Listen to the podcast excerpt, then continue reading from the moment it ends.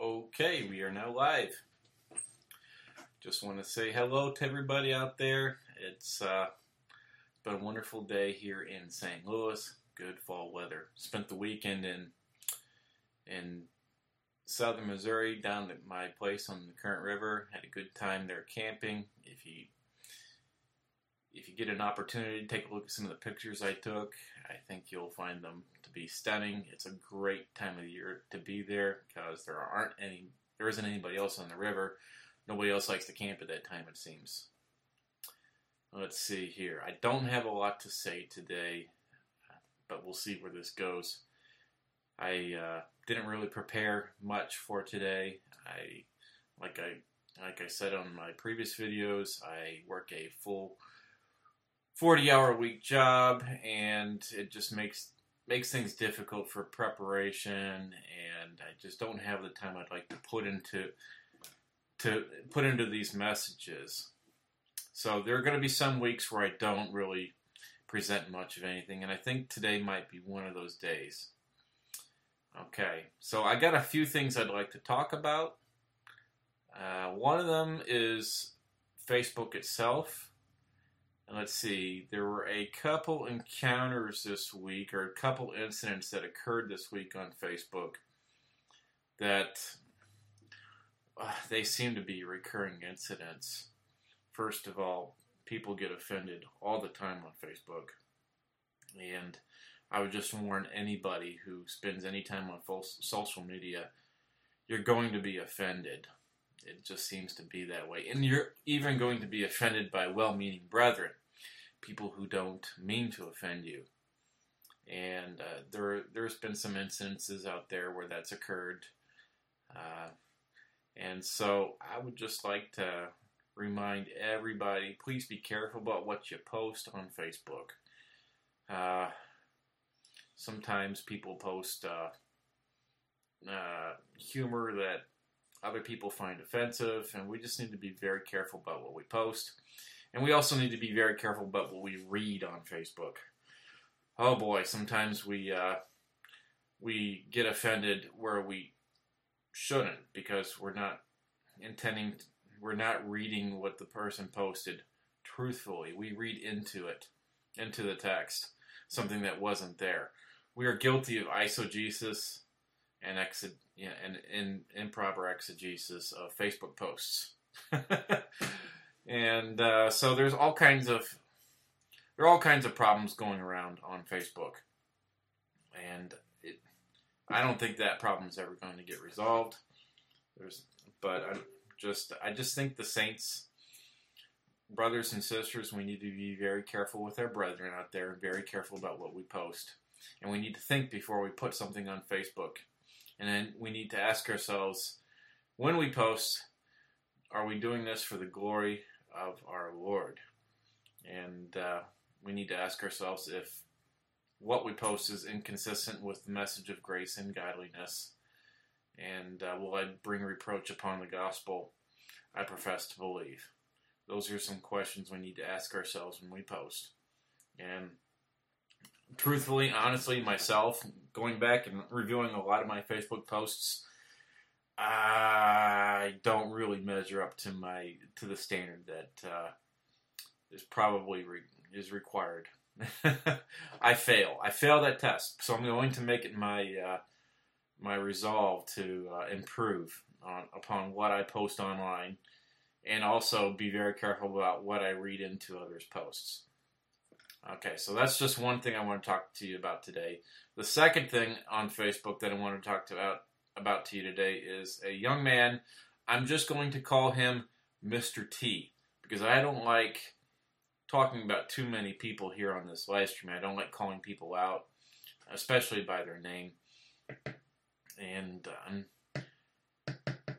and I do that because well, I just think it can cause problems, and I know what it's like to be called out on videos myself and not be able to defend myself.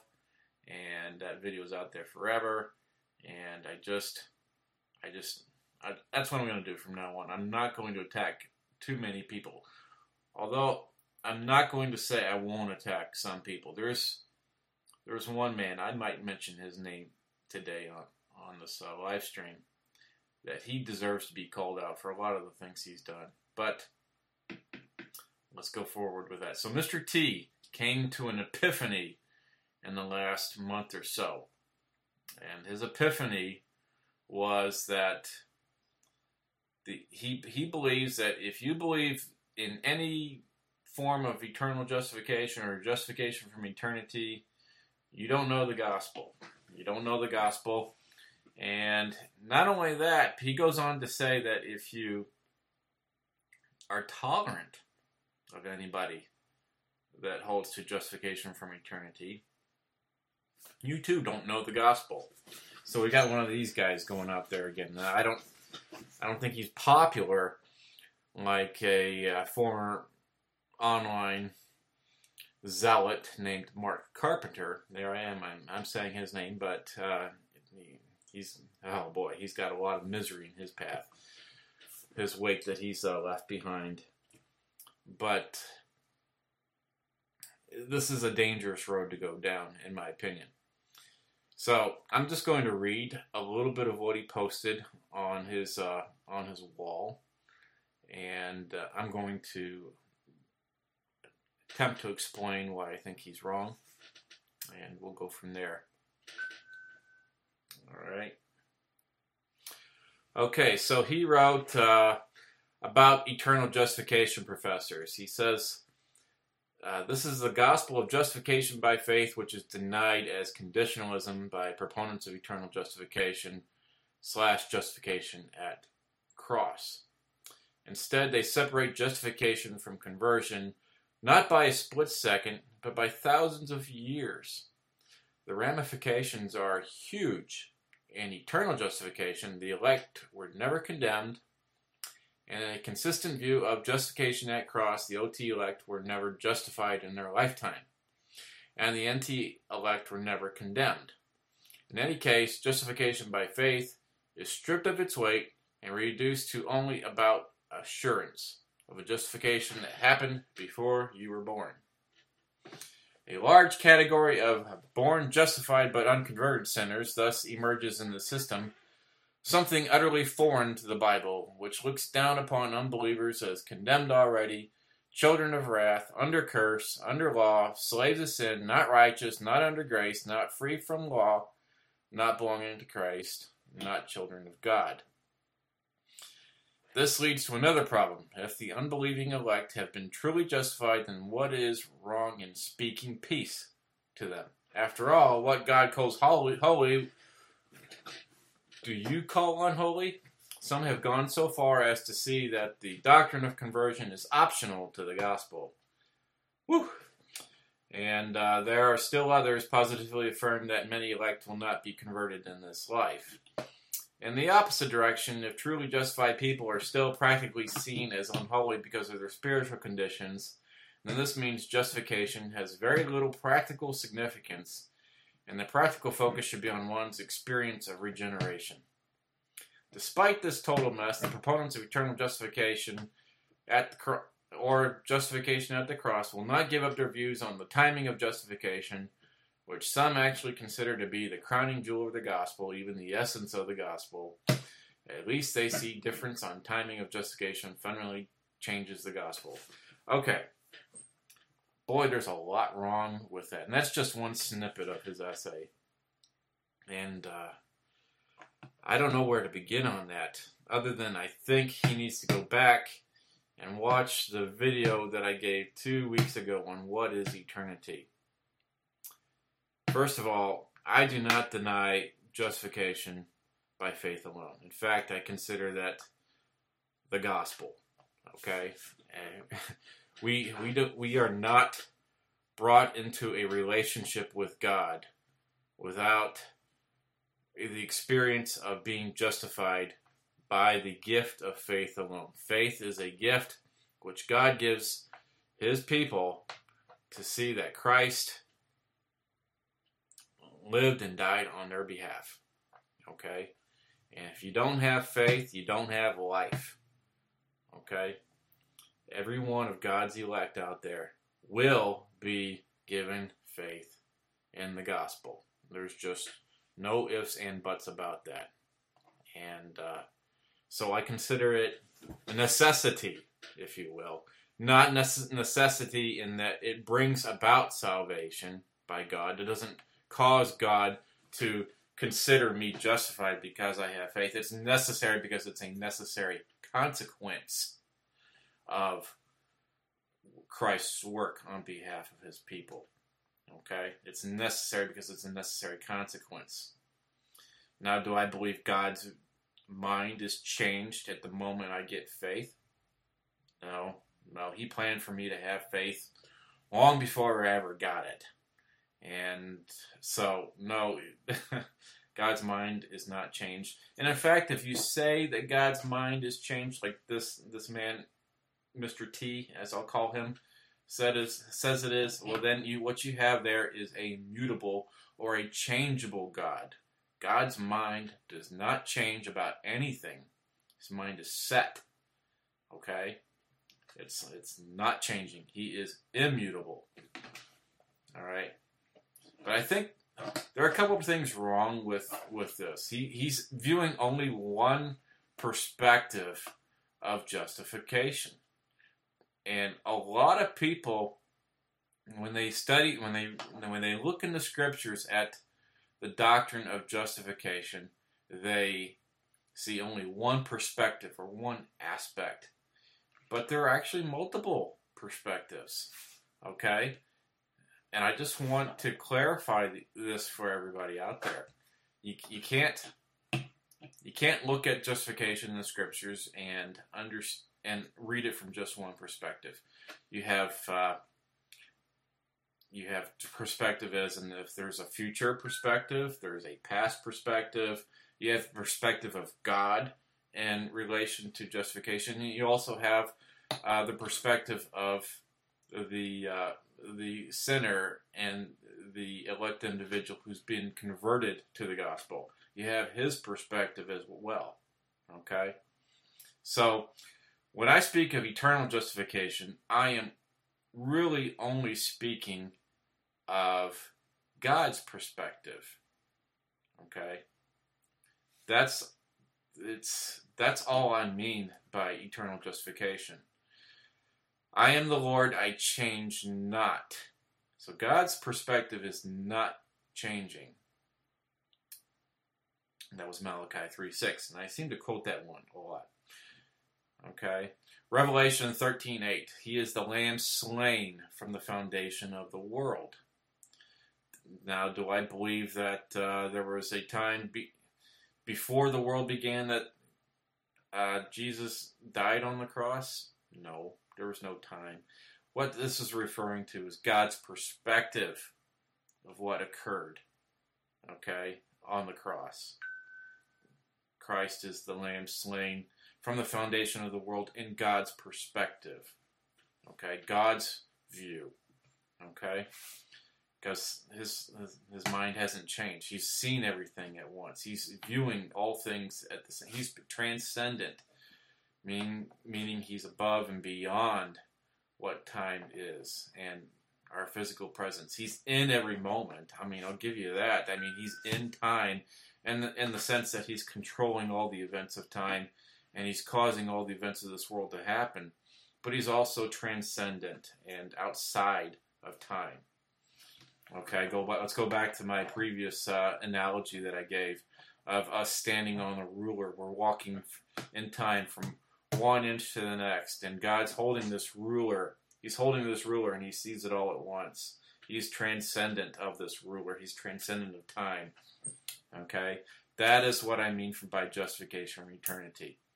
It is strictly God's perspective, his aspect of, of, of justification. All right. Then we've got a second perspective.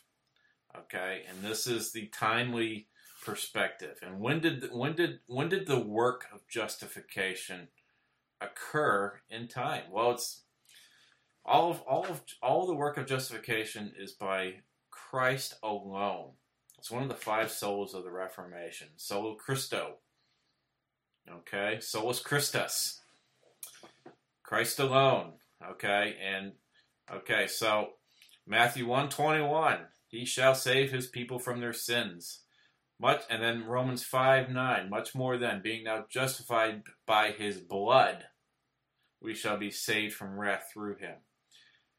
And okay, in spite of the obedience of one, shall many be made righteous. Romans 5 19. Okay? Justification in time.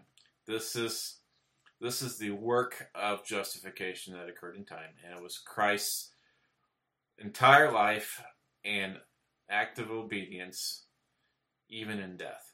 Okay, where he made an atonement and uh, performed the work that was necessary to save his people. Okay, he, he put himself under the law, lived that perfect life in vicarious obedience, and died. Okay, that's that's our justification in time. But you still don't have the gospel alone. You don't, still don't have the gospel unless you include the, at least the third aspect of justification. You have to have justification by faith alone. I agree with that premise. You can't. You got to have it. Okay. And when I say justification by faith, I'm I'm talking about the experience. You have to experience being justified. Okay. You have to. You have to be brought to faith in time and experience peace and assurance. Okay, and this is being converted is necessary. It's not necessary in terms of bringing about salvation, it's a necessary consequence of salvation. I think I already said that. So, when men are brought to faith in Christ, the object of their justification is Christ on the cross. They're not looking at their faith. They're not looking at their faith as the basis for their justification but they simply recognize it as the means by which God reveals their justification to them. So, justification by faith alone, one of the five solas of the Reformation, sola fide, or fide, fide. I don't know how to pronounce it. I've always gone fide.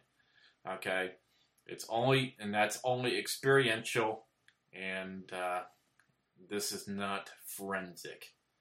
Okay, there's no court of God that's watching the individual, and then all of a sudden, when they when he sees faith, he's just he's all of a sudden there's been some sort of uh, illegal exchange in the mind of God or the court of God. That is that that it's almost like saying he's reacting to the faith of the individual, and I know he's not saying that because he's very careful Mr. T is very careful not to, to say that God's not reacting to the faith. He's saying it occurs simultaneously with the faith. And I have some brethren that uh, would uh, that deny the doctrine of justification from eternity, and that's okay. They still they still believe that redemptively that uh, salvation is strictly by imputed righteousness alone. Okay? And it's not based upon faith, the faith of the individual. Now, I don't understand how they manage to get that to, to sit in their mind, how they how they bring the timing of justification. And I hate the word timing. The timing of justification to the time of faith I don't get it. Okay? And when you when you go there, even though you're still agreeing that it's by imputed righteousness alone without conditions, it almost seems like there's a condition, and it almost seems in my mind that there is a misunderstanding of who God is and his attributes are. So I don't want to be wrong about what I think of God. I don't want to be wrong about what I think of who God is. And so I would I would hope that people would would if they're unsure where they stand on this on this topic of justification from eternity or the timing of justification that they not that they at least keep investigating till they have some sort of understanding of where they where they are. They some solid assurance of what they believe. Because it's important to understand who God is and what his attributes are. Who do we worship? Well, you can just say you believe in God, but what does that mean?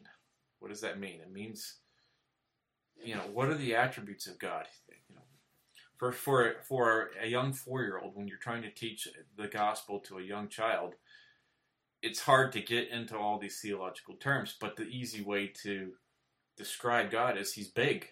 He's big. He's huge. He's He's the master. He's the creator. He's He's sovereign over all things. Okay, you you start from there, but then then and and even immutability. That's an easy doctrine to explain to four year old. Just means God doesn't change. His mind is always set. Everything's working out according to His purpose. Okay, you can teach this. You can teach the gospel to a child, but we even as adults, even as young believers who are adults, we we don't we, we need to be careful that we get our our understanding of who God is right. And I'm I'm rambling, and I said I wouldn't have a lot, and here I am already 20 minutes into my dialogue. So there there you go. And of okay, so justification by faith. I'm going to go back to that again. Okay, Romans 5:1. Therefore, being justified by faith, we have peace with God through our Lord Jesus Christ. Notice the, the words faith and peace are, are, are there in the same verse. Okay? Hebrews 11.1. 1, faith is the substance of things hoped for, the evidence of things not seen. It's a necessary consequence. Faith is the evidence. Faith is assurance. Okay? Hebrews 10 22, 22. Let us draw near with a true heart and full assurance of faith. Faith is assurance having our hearts sprinkled from an evil conscience. Okay? Faith. And our bodies washed with pure water. Okay? How much more shall the blood of Christ, who through the eternal Spirit offered himself without spot to God, purge your conscience from dead works to serve the living God? This is justification by faith alone. It is a necessary thing. It's a necessary consequence of God's redeeming love and his redeeming work. Romans 8:24. We are saved by hope. And of course, here's the crown jewel, for by grace ye are saved through faith, and not of yourselves, it is the gift of God, not of works, lest any man should boast. Okay? You're saved through faith. But when we're when when Paul was speaking of salvation there, he's talking through faith. It's through you're you were saved in your experience. You were saved to a living hope. You were saved to know that you were you were redeemed by Christ. Okay? And you don't come to a knowledge of salvation by any works that you do. And you can't boast that you know what God's done for you because you went out and worked. No, it's through faith alone. It's it's I would never ever minimize the work of faith alone. Now, do I change God's mind? Does God's mind change based? Is God's perspective changed based on my faith? No, not at all. God's God's mind didn't change, and his his work in sending his Son to live and die for us. If there was any faithfulness that saved us, it was Christ's faithfulness, faithfulness, not ours. Okay? in God's perspective. Okay? And of course, we also have a future justification. We look for the uh, Old Testament saints, they, they had a future hope. They had a hope that the Messiah would come and redeem them. They were still every bit as saved as New Testament saints. They looked forward to the cross in the same way that we look back towards the cross. There's no difference between us and those folks in the Old Testament that share our faith, other than that we, in, in many ways, have a clear view of the gospel because the testimony of of uh, the work of the apostles and uh, and uh, of course the greatest apostle in my opinion, the apostle Paul, who uh, he didn't the the gospel didn't change by their work, but in my opinion, it became clear. And so we have the benefit of of the apostles' work and of course the the history of Christ and his redeeming work, the knowledge of his redeeming work in a clearer way. We actually know the actual events. We know that, for example, uh, the names of uh, the name of Jesus. We know we know his historically. Uh, we know the facts of him, his parents, uh, when he was born, and uh, where he was born, and well, a lot of the Old Testament saints knew a lot of that too. But we just have a clearer view. Okay, and so they have a few. there's a future view for the Old Testament saints, and we also have a future view, and we have a future a declaration of judgment, um, ju- of justification when we enter into into uh, the kingdom of heaven, when we pass from this world into the next, or if we're if we're uh, blessed enough to actually be raptured, and I don't like using that word raptured but to actually uh, meet the Lord Jesus uh, when he ascend when he when he returns from uh, heaven and the second coming, which would be pretty neat. Uh, but uh, so in Matthew 25, 34, the king shall say unto them on his right hand, Come ye, blessed of my Father, inherit the kingdom prepared for you from the foundation of the world. From the foundation of the world this kingdom has been prepared for his people, and that will be made known uh, in a more uh, meaningful way, I suppose. We'll actually hear it from God Himself, not just by faith, because that's how we hear it now, but in a uh, you'll actually be able to hear it from His own lips to our ears, and and it'll be a de- declaration before all men that we are His people, that we are justified in Christ, and it's going to be a great day. That's all. I, that's all I can say about that. okay, so let's go back to Mr. T. Okay, and he wrote some things here. He said God's love for a sinner is the motivating cause for giving Christ to die for that sinner. He says uh, this love is not based on seeing the righteous by the washing of the blood of Christ, which would be putting the cart before the horse. Okay. This guy, in my opinion, is an infralapsarian, even if he were to say he was a supralapsarian. Uh, he says, uh, he says, now you likely object that God can have no love for a sinner apart from seeing him righteous in Christ on the ground that God's love cannot stand in opposition, opposition to justice.